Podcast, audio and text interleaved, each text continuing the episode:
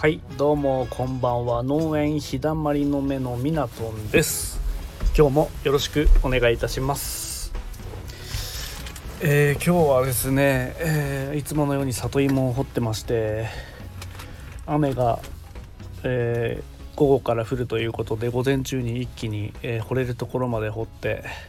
えー、収穫が終わって、午後からは明日里芋の出荷があるので、その選別作業をしておりました。えー、今日のテーマはですね、えー、農家が使える時間の魅力ということでお話をしていきたいと思うんですけども、えー、まあ農家って基本的にね、あの、まあ、農作業がメインであるとは思うんですけども、その中で、まあ、時間調整っていうのは自分でできたりするので、えーまあ、基本的に、まあ、農業法人に勤めている方とかはまた別の話にはなってくると思うんですけども、まあ、一般的に個人農家が多いということで、まあ、その話をしていきたいなというふうに思っておりますで、まあ、いろんな農家さんがいるので、えーまあ、一概には言えない部分もあるんですけども、まあ、本当に自分の場合はまだまだえー、収納したてでよねんめ、もうちょっとでごねんめになるのかなということで、えー、まだまだ、えー、売り上げは、えー、も, もっともっと伸びるだろうなというところで、えー、一生懸命農作業に励んでいたりするんですけども、えー、なかなかね、えー、重労働な部分もあって、体力的にきつかったりで、まあ、残業といってまあ、夜遅くまで仕事をしたり、えー、している時間があるんですけども、まあ、ずっとねこの生活はできないとは思うんですね。体力的にも厳しいですし、そうなってくるとやっぱり、えー、自分のプライベートの時間がなかなか取れなかったり、うん、したりしているんですけども、まあ、今はですねまだ本当に楽しいと思ってるので、えー、まあ仕事が趣味みたいなところもあったりしてやってるんですけども、うーんでもなかなかやっぱり好きな時間、好きなようにスケジュール管理はできるので、まあ、その中で空いた時間にうん自分の好きなことをやったりですねしてるんですけど、この生活もねちょっとうーん今自分はさんじゅうななさいというところで、えー、今まだ動けるのでこの生活で、えー、やっていけるとは思うんですけども、まあ、これからね、えーまあ、体力的にもだんだん落ちてくる年齢に入ってくると思うんですけど、そうなってくると、まあ、短時間でいかに売り上げを伸ばせるかっていうところを考えていかなければならないし、あとやっぱりこう自分の幸せな生活ってどんなんだろうななんて、えー、ここ最近ちょっと考えたりしています。でまあ、いろんなあの、まあ、農業系のニュースだったり、えー、見たりしてて、でいろんな方のその農業の過ごし方っていうのもの見ているんですけども、まあ、ある農家さんとかではですね、まあ、本当農業を始めて一度も営業せずに、あの今はまあ栽培した野菜の きゅうじゅうごパーセント をこうレストランの方へ直販している農家さんがいて、まあ、ちょっとその記事面白いなと思って見てたんですけどまあこの方はいちにちの作業時間はまあよじかんからろくじかんぐらい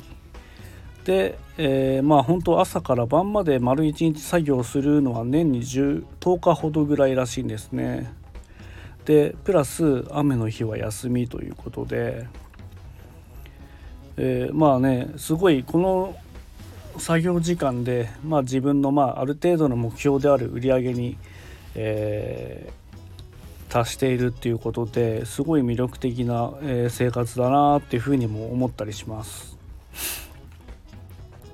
でやっぱりこう自分に対して自分のこう豊かな生活とか幸せな生活って何なのかなっていう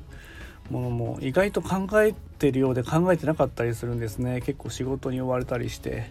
でまあ、今は本当に自分は売り上げ上げて利益を確保したいがために、結構その時間をもうこの時間だったら今仕事できるだろうとかって無理してうん仕事の時間に回したりしてる部分もあったりするので、うんこの方はまた本当に逆の自分とは逆の発想で、えー、すごい、えー、成果を出してる方だなというふうには思うんですけどもでその、まあ、この方はまあ農業してにじゅうねんぐらいになって、やっぱ過去にうーん自分みたいにあの本当にいちにちじゅうにじかん労働とか、えー、してたこともあったみたいで、まあ、その中でだんだんこう自分の豊かな生活っていうところを追い求めていって、こういう、えー、スタイルになっていったみたいなんですけどもまあ朝本当に、えー、犬の散歩から始まるみたいなんですね。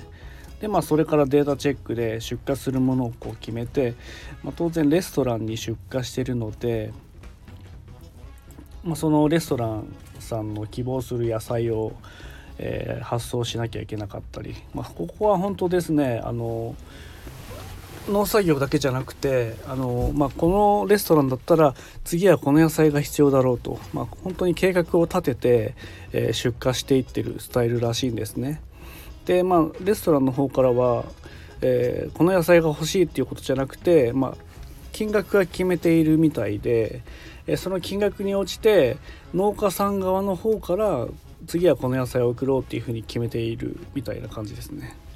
で午前中はまあだいたいよじかんほどしか農作業をしなくて、で午後以降は農業以外のことに時間を使うという、えー、スタイルらしいです。でやっぱりこの人も本当にむちゃくちゃあの働いてた時期を反省しているというふうに記事には載ってるんですけども、まあいろいろ飲食店の出荷だったり、えー、野菜セットの出荷、あと百貨店への出荷とかマルシェへの出店だったり、えー、販売先がいろいろあったみたいなんですね。そうなってくると、えー、その出荷先に合わせた野菜の作り方をしている、えー、しなきゃいけない状態で、そうなってくると本当に仕事がこう毎日、えー、いろんな出荷先に合わせた、えー、農作業をしないといけないので、選別だったりですね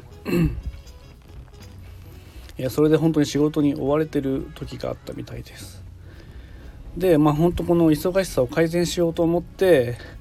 えーまあ、引き算をしようっていうふうに考えたみたいなんですね、えー、引き算をするためにはどうしたらいいか、まあ、その引き算をしても売り上げはなるべく落としたくないと。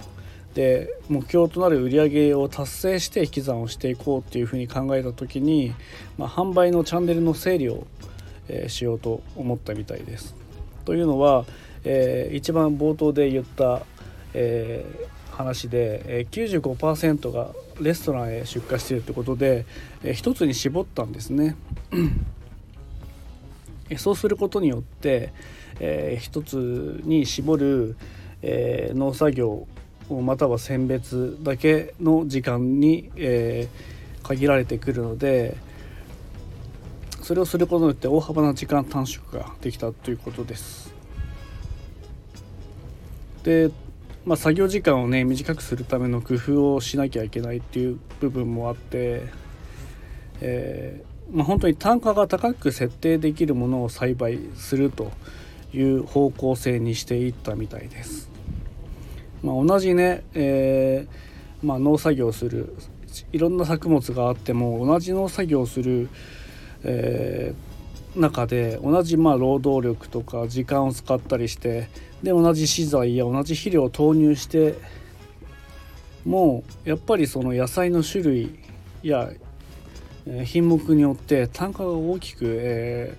ー、違うっていうものがあるんですね、えー、そんな中で、えーまあ、単価を高く設定できるものを、えー、作り始めた、えー、というところですで, できるだけ長く収穫できるものを栽培して、まあ、畑を耕す準備から始まって種をまいて収穫して片付けまでで、この作業の回数が少ないほどやっぱり農作業のね時間は減るわけです、まあ、これは全てのね作物に、えー、該当するわけではないんですけども、まあ、種をまいて半年も収穫が続くものがやっぱりたくさんあったりするので、そういうものを見つけていってるらしいですね。あとですね、もう一つ、出荷の時間のねかからないものを栽培するということで、まあ、結構出荷に時間かかるものもあったりするんですね。野菜、えー、全般見てみても、例えば本当に洗って、えー、形ごとに選別して、えー、そこからさらにサイズごとに分けたりして、で結構この選別をする時間がね長い野菜とかもあったりして、うーんもう本当に畑から取ってきてパッと見て袋詰めして、えー、出荷できるっていう野菜もあったりするので、まあ、その辺は、まあ、同じ野菜でもねいろんな出荷スタイルがあったりするんですけども、えー、まあその中でいかに効率よく手間をかけずにやるかっていうところもやっぱり意識していかないといけないのかなっていうふうには思います。で自分もですね、あのここは本当に考えてるんですけど、まあ、時間を短縮することにいかにこう頭を使って、えー、作業を回していくかっていうのも本当大事だなっていうふうに思うんですけど極力ねやっぱり無駄を省きたいですよね。えー、同じ、えー、時間の中でいかに、えー、早く効率よく、えー、仕事を進めて、でいかに多く売り上げを上げるかっていうものも考えてるんですけども、まあ、ただね、あのー、合理的な部分もあったりするんですけど、非合理的なものっていうのもやっぱりこう農家をしていく上で大事な部分でもあるなっていうふうには考えております。まあ、例で言うとやっぱりこういろんな、ね、方の話を聞く時間を作ったり、えーまあ、いろんな方というのはまあ農業の方もそうですし、農業以外の異業種の方との交流もそうですし、えー、やっぱりこう勉強するためにそこに時間をかけるってことも大事な部分でもあったりするので、うんまあ、効率を重視する作業と、また効率を重視よりも、えー、自分の知識を吸収するためにする時間っていうものもやっぱり分けて考えていかないと、何でもやっぱり効率よく動くとかいうふうに考えていくと、えー、自分の中でもねやっぱりそれはなんかちょっと違うんじゃないのかなっていうふうには思っております。そうですねなので、えー今ね農家っていうこの仕事をやってることによってやっぱり自分の時間スケジュール管理ができるので、えー、ここはやっぱり会社勤めしている方とはまた違うんですけども、えー、そこはね農家のいいところでもあって、うん、自分のやりたいことをすぐ実行できるっていうものが、えー、まあ農家に限らず個人事業主だったり会社を経営されている方も、えー、含めて、えー、こういう時間の管理っていうものもねすごく人それぞれあるんだなっていうふうには思っております。はい、ということでですね、今日のテーマは、えー、農業のね、えー、時間の使い方の魅力っていう部分をちょっとお話しさせていただきました。まあ少しでもねあのためになったなとか、えー、いうことがあったら、えー、いいねボタンやフォローしていただけたらすごく嬉しいでございます。はい、あとですね、えー、インスタグラムとツイッターもやっておりますので、えー、プロフィール欄から覗いていただければすごく嬉しいです。えー、では今日はこの辺で話を終わりにしたいと思います。最後まで